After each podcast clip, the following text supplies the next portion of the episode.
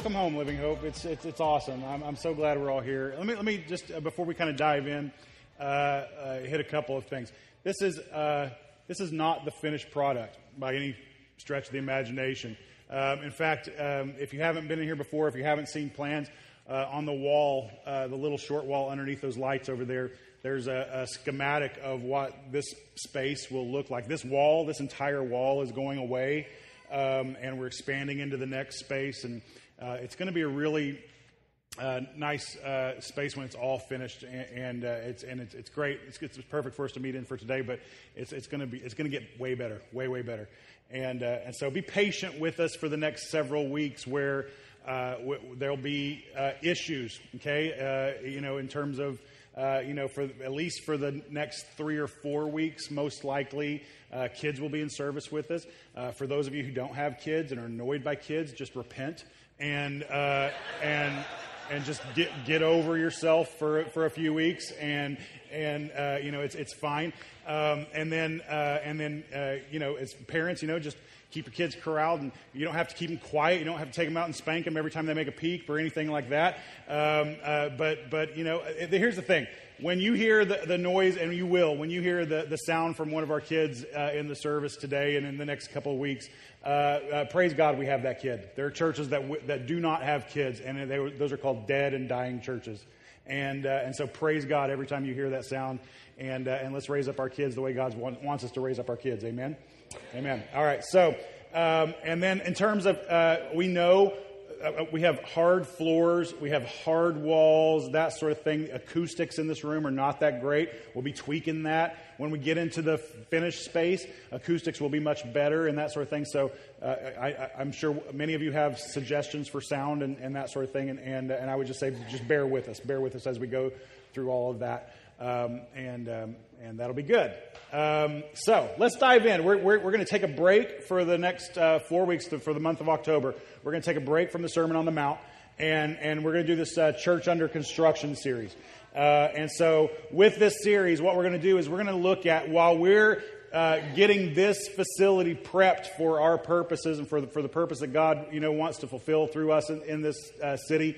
Uh, we're going to look at you know, because it's not enough that we have a building. And hopefully, I mean, you guys are living hopers. I think you get that, that uh, the church is not the building. This is not the church. We are the church. This is, at the end of the day, just a building. Just a building. And if we had no building, we would figure it out. We would figure it out because this, these walls are not the church. Uh, they increase our capacity for ministry. They, they uh, help us to do ministry, I think, in a more excellent, a more a better way. Uh, I, I, think over the next couple of years, what you guys are going to see at Living Hope Church is opportunity for ministry expanded in ways that, that maybe you didn't even realize we were missing out on. There, I, I'll just tell you that it's a pretty regular occurrence in conversations with the leadership of our church that we're like, we should do this, you know, whatever ministry that somebody has an idea for. And then the next statement is, but where? You know what I'm saying? But whose house are we going to have to do this in? What park are we going to do it in? You know, that sort of thing. And it's, and, and our situation before has been a little bit limited, not, I wouldn't say very, but a little bit limiting in terms of what we could do uh, with, with, our body, with our body of believers, with, with ministering to the community, that sort of thing. And I think the opportunity for ministry is really going to grow exponentially over the next couple of years. Now, that said, as we're getting all of this ready, what I want us to take some time to do is look at what, what does it mean? What does it look like for us to be a healthy church? Because at the end of the day, we all want to be a part of a healthy church. We want a church that is good for our kids, uh, where our kids aren't going to be taught a bunch of garbage that make them hate Jesus and hate, you know, uh, church later down the road and that sort of thing. We want a church that is uh, attractive not only to us as individuals and as families, but to our community. We want a church that serves our community well. We want a church that that uh, keeps the main thing the main thing. We want a church that's not eaten up with dissension and fighting and, and that sort of thing. Um, and, and, so, how do we, uh, as we're building all of this, also build, keep, or I should say, continue to build a healthy church? And so, that's what we're going to look at for the next four weeks. Um, and so, we're going to focus on kind of eight characteristics that are character that I think are true of every healthy church. And the ones that we're going to, the two that we're going to uh, uh, focus on today are going to be uh, this idea of a healthy church is passionately is passionate about their, passionate about their spirituality. In other words, they are they love Jesus. A healthy church genuinely loves Jesus. Like they're not showing up because out of some sort of just simple religious duty. Uh, and oh, kids, I said duty. Sorry about that. And um, and then so they're not showing up, at, you know, because um, you know out of guilt or or or whatever, or they're not hanging guilt over each other's heads. They are passionately in love with their Savior. They love Jesus. They feel that relationship. They are living in relationship, not just about religion, right? And so th- that aspect. And then the other aspect we're going to talk about is, is a, a, a healthy church also has a strong focus on ministry. Now, I put these two together because I think they're very, very closely combined. Now, in, in modern church world today, what we have found is that this idea of religion, a lot of times, is uh, kind of um, uh, it, it's you know religion is kind of a dirty word in modern church, right? We don't want to talk about religion uh, we want to talk about relationship, we, you know, that sort of thing. And, uh, but here's the thing I want, want you to realize that religion, that word in itself, there's nothing wrong with that word. There's, there's, there's nothing wrong with you being a religious person. In fact, I think there are certain aspects about being a religious person that are, that are very, very good. In fact, the Bible says it this way in James at the end of chapter 1. This verse is not on the screen. I'm just going to read it to you real fast. James chapter 1, um, verse 27. James says this religion, religion that is pure and undefiled before God. What? Does such a thing exist? Evidently so. Religion that is pure and undefiled before God, the Father, is this. You ready? To visit orphans and widows in their affliction and to keep oneself unstained from the world. James is saying, you want to talk about good, healthy religion? have an outward focus where you're taking care of other people, people that are in need, people maybe that don't have a voice or uh, or are uh, disenfranchised or whatever. Have a have a heart for for orphans. Have a heart for widows that that maybe need some help and that sort of thing. He's, he's and keep yourself unstained from the world. In other words, don't let the world crowd in on you so much that it begins to kind of wash the Jesus off of you, right? You know, like it just, it begins to, you kind of lose focus and you lose track of who you are as a follower of Jesus Christ because you've let the world crowd in on you so, so closely. He's like, if you, want, it you want true, pure religion, it turns out true religion is not just a brand of jeans. True religion, pure religion, wah, wah, wah. Uh, true religion, pure religion is, is a religion that is unselfish. Like my faith, like this is, this is what it is. This is why I said these two, two things are so closely linked together. And it's this I don't think you can call yourself a true follower of Jesus Christ, somebody who really and genuinely loves Jesus, if you don't have a heart for others. You cannot separate those two. They are, they are uh, linked, and they, that link cannot be broken.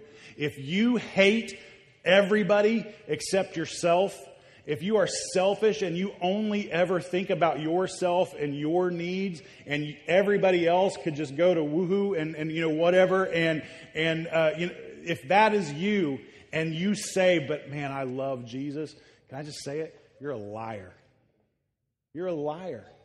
The, the, like the truth has not yet penetrated your heart. You have no idea what you're talking about because someone who has allowed Jesus Christ to get a hold of their lives, there will the Holy Spirit will stir something up in your heart and he will give you a heart for people other than yourself. He will give you a heart for people other than yourself. You'll begin to notice people in need. You'll begin to notice people that have no voice, and you'll want to stand up and be a voice for those people. You'll begin to notice situations like that unselfishly, and as the Holy Spirit transforms you, you begin to realize, turns out this life is not all about me. This faith surely isn't all about me.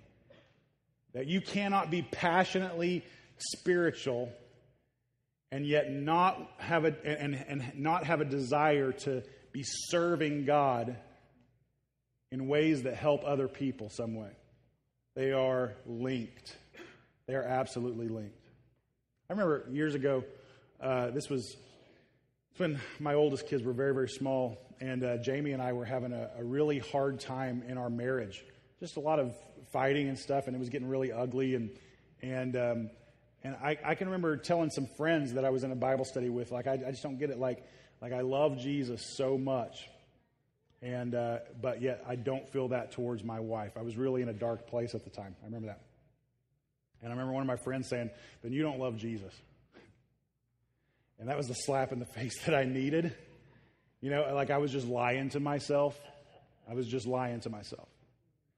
And, and here's the thing is that when Christ gets a hold of our hearts, he changes our heart for others. He changes our heart for others.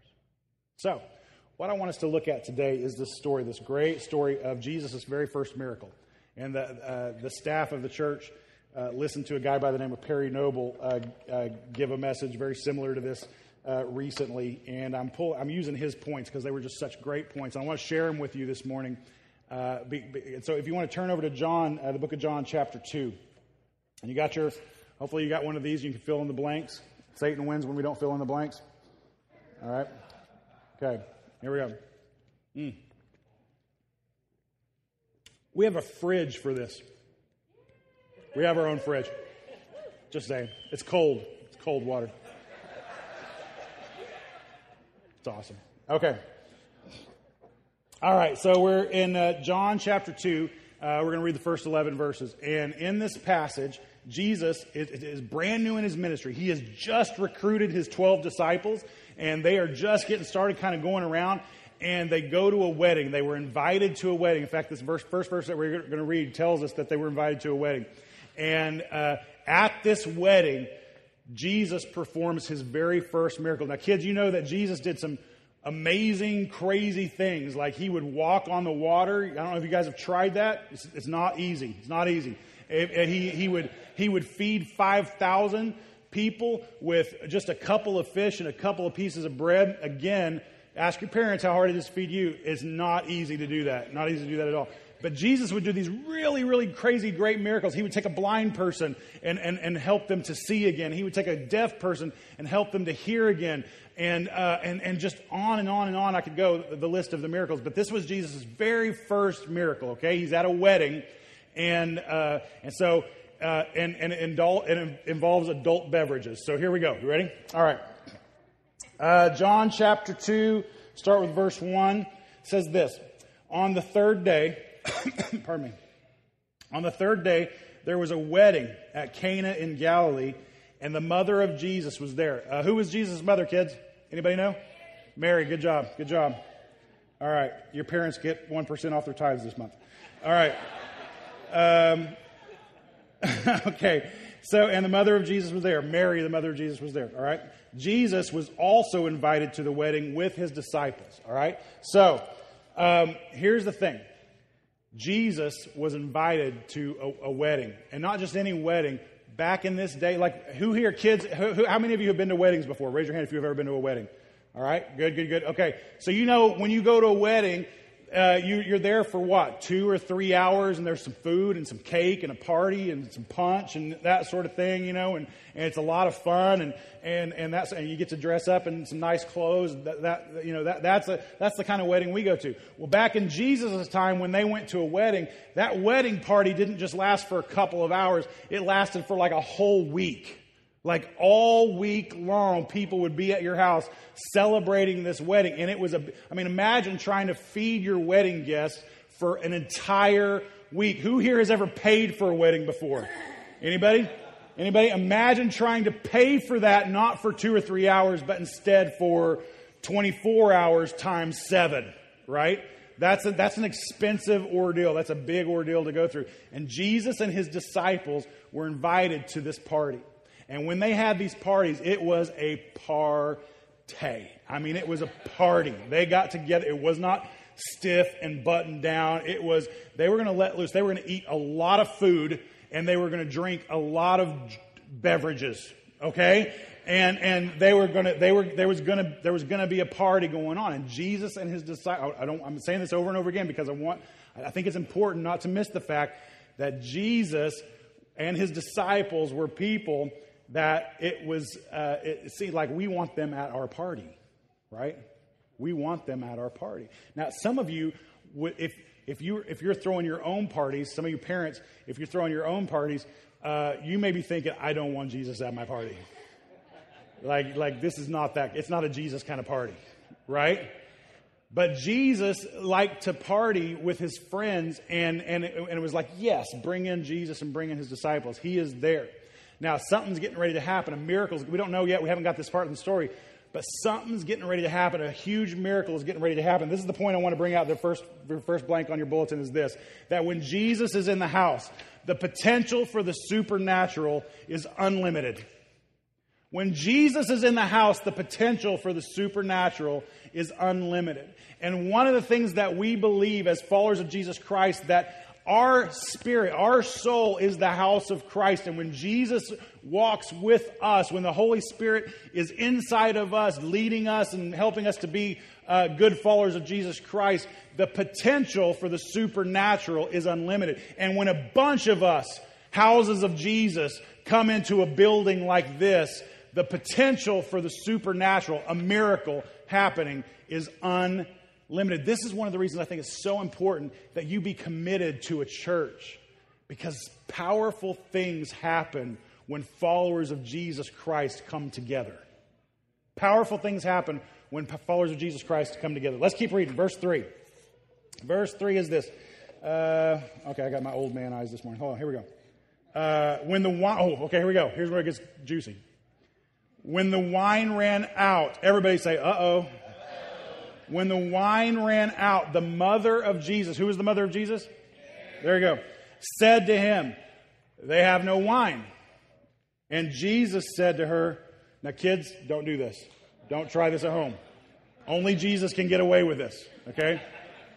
Jesus said to her, Woman, don't do it, kids. Don't do it.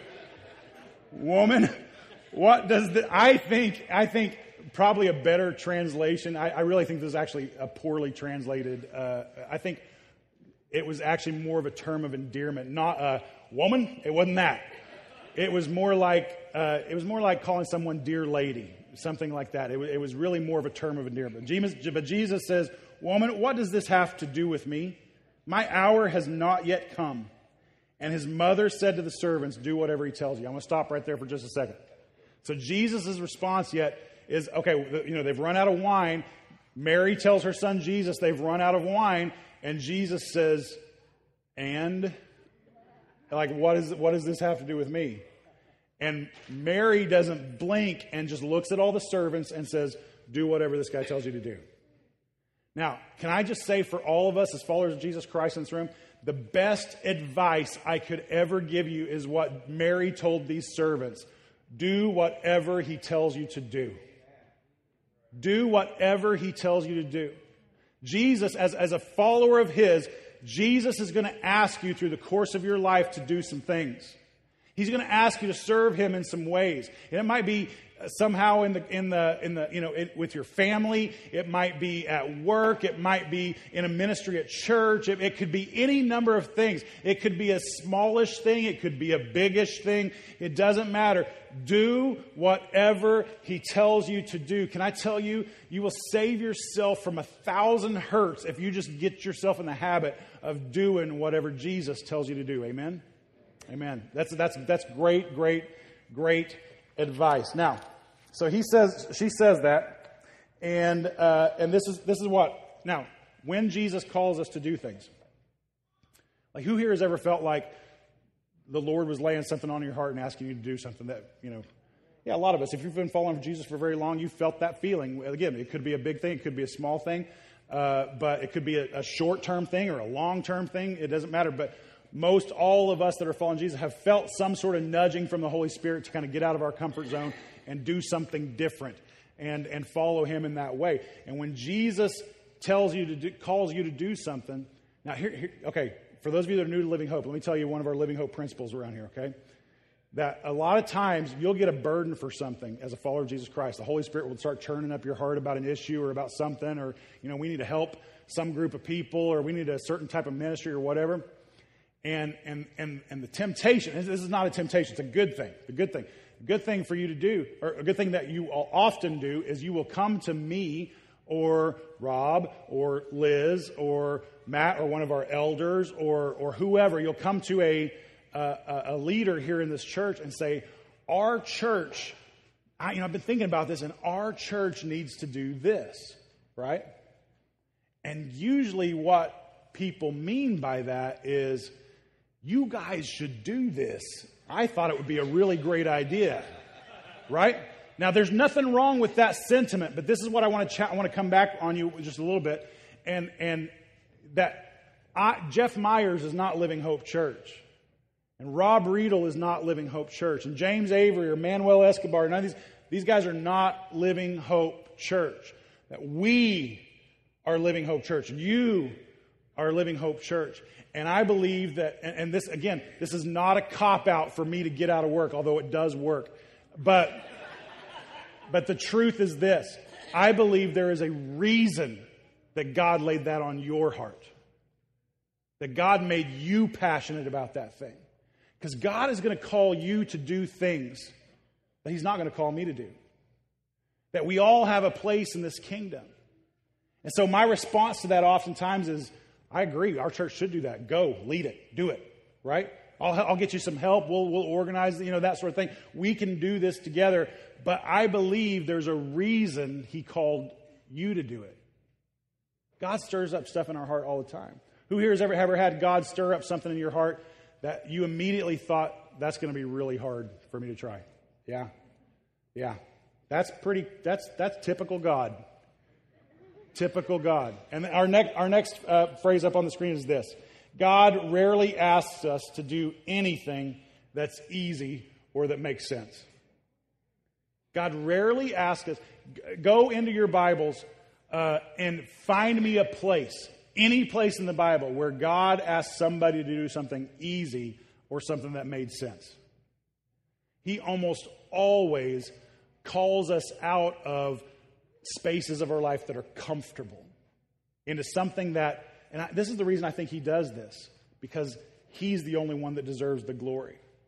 And if it's an easy thing or if it makes sense, like if God called me, like if I felt God nudging me to, you know, eat a bunch of butter based foods, right? That I would get all the glory in that because everybody knows I can pound away some butter based foods, right? Right? I would get the glory, right? But if God gives me a ministry of kale, then he's going to get all the glory, right? Because that's not up my alley at all. So it's, it's just, God rarely asks us to do anything that's easy that or makes sense. When God, when you feel God tugging on your heart to do something and, and your first reaction is, I don't think I can do that, then I, I can almost guarantee you it's God's will. I can almost guarantee you it's God's will. Because when He challenges you out of your comfort zone, He puts you in a place to serve Him in a way that only He could get the glory. That only He could get the glory. But the beautiful thing is that, He uses us to do that. He uses us to do that. Let's keep reading. All right. I feel the clock is ticking on you. You kids are doing great. Awesome. Awesome. And if you got some, you know, I'm pretty sure Liz has like a stock of children's Tylenol on the back if they're getting a little restless. So you guys go ahead and, no, I'm just teasing. Okay. All right. So, um, verse 6. Verse 6 is this. Uh, where are we? Okay. Now, there were six stone water jars there for the Jewish rites of purification, each holding 20 or 30 gallons. So they've run out of wine. Jesus' mom tells the servants, go and do whatever he tells you to do. Now we get this little side note from John in, in his writing. He says, there at the party, there were six stone water jar, jars, hold, each holding 20 or 30 gallons. Now these are these are not like mayonnaise jars. These are jars. These are huge. They stood about this tall. They were about this big around. They, they probably kind of had a, a circular shape to them. They, these were large, large containers, stone containers. Has anybody ever tried to lift up something stone this big and this big? Yeah, it, that's, that's some hard work. Has anybody ever tried to lift up something stone filled with water this big and this big? Much harder, right? And so there's a bunch of these jars sitting off to the side. They had a purpose to be, being there. I'm not going to go into that purpose, but but they're there. All right? So, already they recognize that the means for a miracle is close by. They're going to use these stone jars. Keep your eye on those stone jars, kids, okay? They're going to use these stone jars. And this is the point I want to bring out uh, is that this the greatest vessels for the miracles for miracles at Living Hope Church are seated right here in this room. The greatest vessels for potential miracles right here in our church are seated right here in this room, and a lot of them have yellow hard hats on right now. I mean that. I mean that God can work through you kids in ways that He can't work through us adults. And in the same way that He can work through us in the ways that He can't, we, that He can't work through you, we all have purpose. We all have purpose. And I've seen many of you kids step up and serve God in selfless, beautiful ways before because you felt God calling you to do something. And it is awesome when you do it. Keep doing that. Keep saying yes to God. Amen. Amen. Now, before you get too heavy on your amen, adults, that same thing goes to you. The same thing goes to you. Keep saying yes to God. The, I've said it before when we talked about Project Hope and things like that, that, that everything we need to accomplish what God wants us to do is right here in this room. And, and let's, let's extend that. Everything we need to, for God to accomplish the miracles He wants to accomplish through our church is seated right here in this room. You are that vessel. You are that vessel. Don't lose sight of that. Verse 7. Verse 7 says this Jesus said to the servants, here it comes, it's going to get good. Jesus said to the servants, Fill the jars with water. And they filled them up to the brim. That, that's the very top. And he said to them, Now draw some out and take it to the master of the feast. So they took it. So they filled those jars up with water and then they scoop some out, probably in a goblet, some sort of cup or something. And he says, Take it to the master of the feast. And they did that. Verse 9 And when the master of the feast tasted the water, now that had become wine, what? Everybody say, What? Yeah. When the master of the feast tasted the water that now had become wine and did not know where it came from. Now, there's parentheses here. Everybody, kids, you know what parentheses are? It's little, little curvy lines. Yeah? Right, there you go. You knew it. I'm sorry, I answered the question for you. I'm sorry. Sorry. All right. Parentheses here. Uh, let, me, let me go back. So, uh, and did not know where it came from. Here's the parentheses. Everybody read this with me. Though the servants who had drawn the water knew. That's important. We're going to come back to that. The master of the feast called the bridegroom and said to him, Everyone serves the good wine first. Whenever we do these parties, the good wine always comes out first. And when people have drunk freely, then the poor wine. But you have kept the good wine until now. So, okay, so the servants fill up the, the, the, jars with water, just as Jesus had told them to do. Go fill these jars with water. And, and when they do that, they fill them up. Somewhere in that process, Jesus turned the water into wine, and nobody could believe it. And they didn't just turn it into, when this, get this, when Jesus makes wine, he makes the good stuff. when Jesus makes wine, he makes he's not he's not breaking out the boxes of wine. He is this is the good stuff. Okay? And the guests begin to notice, wow. Now here's the thing. I, I, a couple things I want to point point out. The first one is this. That little parenthetical statement there. Kids say parenthetical. You'll never use that again in your life. Okay. All right. Uh, where is it? So, nobody knew where the wine came from. Let's read it one more time. Though the servants who had drawn the water, they knew. They knew. Now, now here's the thing. The water, the wine, the, the water that is now wine gets taken to the master of the feast to take a drink, and he's like, Wow, you saved. He's talking to the bridegroom. He's talking to the guy that's getting married. And he said, you saved the good wine till later in the week. Nobody does that. Who like who does that? So this guy that tastes Jesus' freshly made wine assumes that the bridegroom, the guy that's getting married, just saved the good stuff till last. All the glory went to who? The, the groom, right? All the glory went, he got all the attention. Wow, you, you saved the good stuff till last. But who knew that a miracle had happened? The servants. The servants. And this is the point I want. Only the servants got to see the miracle. Only the, if that doesn't rock your world this morning, I don't know what will.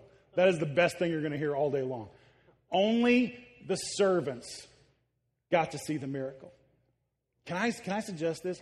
If you feel like you don't see God move enough in your life and you're questioning, you know, like, does God even really move anymore? Is anything great even happening anymore?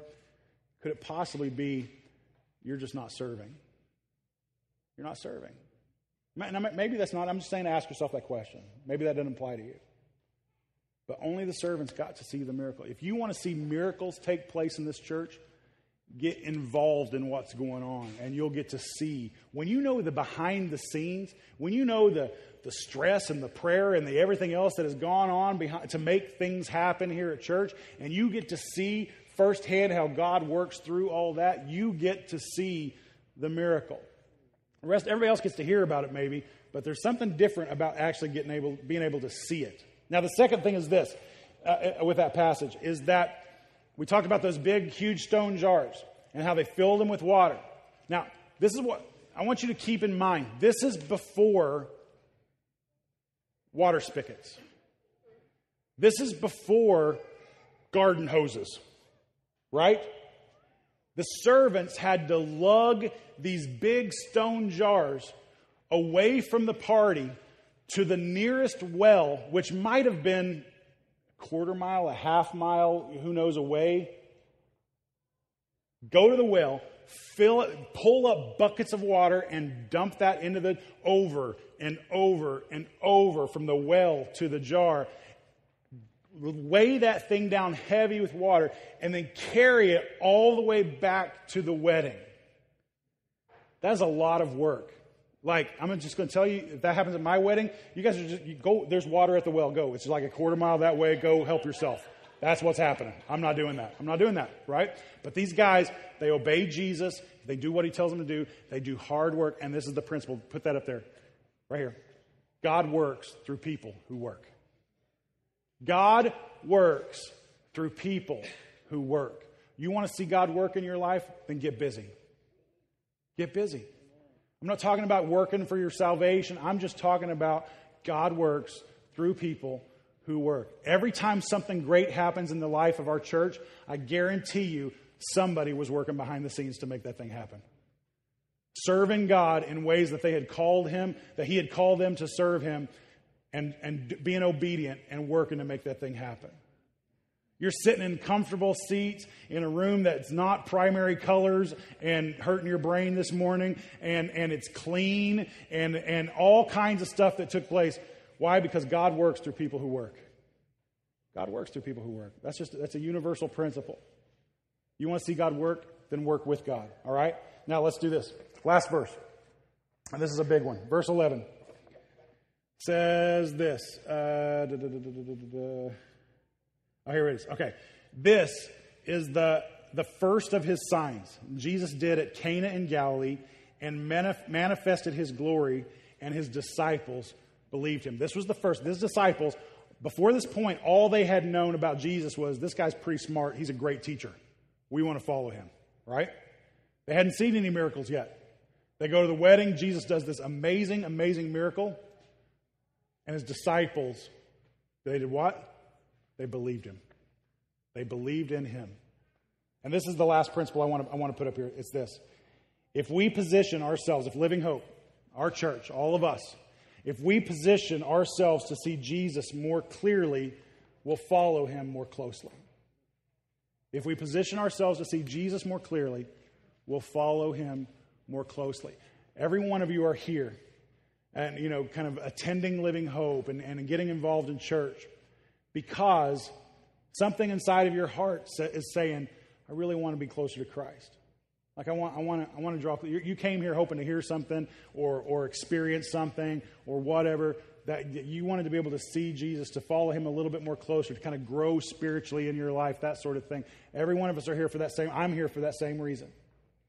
And if we want to see that happen, you want to follow Jesus more closely than today than you followed Him yesterday, then position yourself close to Him. Position yourself in such a way that you can see Him more clearly. That's my prayer for our church. You guys know uh, this church is a beautiful, beautiful church. This church is not beautiful because of my preaching. This church is not beautiful because of Rob and the worship team and the music that they do. This church is not beautiful because of our great kids programs and all of our volunteers and Liz's leadership there. Or it's not beautiful because of Matt and the, you know, leading the, the youth group. It's not beautiful for those. This church is beautiful because when all of those things and then all of the things that you all are doing and it all comes together, that's what makes it beautiful. You want to continue to see Living Hope become more and more beautiful, then let's position ourselves as a church in a place where we can see Jesus more clearly so that we can follow him more closely. Amen? Let's do that. I want to challenge you to get involved. I really do. There's so many different ways that you can serve. You can check out on your on your connection card. You know, I, I want to serve. Maybe specify an area that you've been burdened for. It could be kids ministry or, or youth ministry or or worship or uh, you know serving. Maybe it's something behind the scenes. Um, there's there's so much work going up here um, during the week and in the evenings. Um, um, during the week that still needs to be done. We're still, there's still a lot of work to be done, but position yourself closely to Him and let's get busy together. Let's allow God to work through us. Amen? Amen. Let's do that. Let's do that. So, mark on your connection card. I want to get more involved, and we'll get in touch with you. Also, if you see in your bulletin, there is uh, in this uh, gray area up here, it says, um, let me just read it to you. we're working on the new facility Monday through Thursday evenings and other times as we're free. Come clean, paint, or do some general construction, or help by watching the kids or by bringing a meal. Text the word, if you got your phones out, it's right here in, in, your, in your bulletin. Look at it. Text the word at build LHC to the number 81010 to receive text reminders. If you do that, then anytime we're up here doing work, we'll, te- we'll, we'll kind of daily text out the hours we're going to be here, what kind of work's going to be done that night. If you want to know those updates so you can jump in and get involved, that's great. So text that, and then we'll, uh, we'll keep you informed. So do that. But let's get involved. If it's not here, make it somewhere. If it's not, if you feel God calling you to be an extension of LHC into the community in some amazing way, then do that. But let's be about serving God. Why? Because we love Him. Amen? Amen. Amen. Let's pray. Father, we love you so much, and we thank you so much for your word. And, uh, and uh, God, we want to be a healthy church. As we're building on this building, we want to make sure that we're building a healthy church along the way. And so, God, we want to be close to you. And because we want to be close to you, we also want to serve you. And so, God, I pray that you would speak to us in ways that we can hear you. And you would just lead us in the way that you want us to go. And we pray all this in Jesus' name. Amen.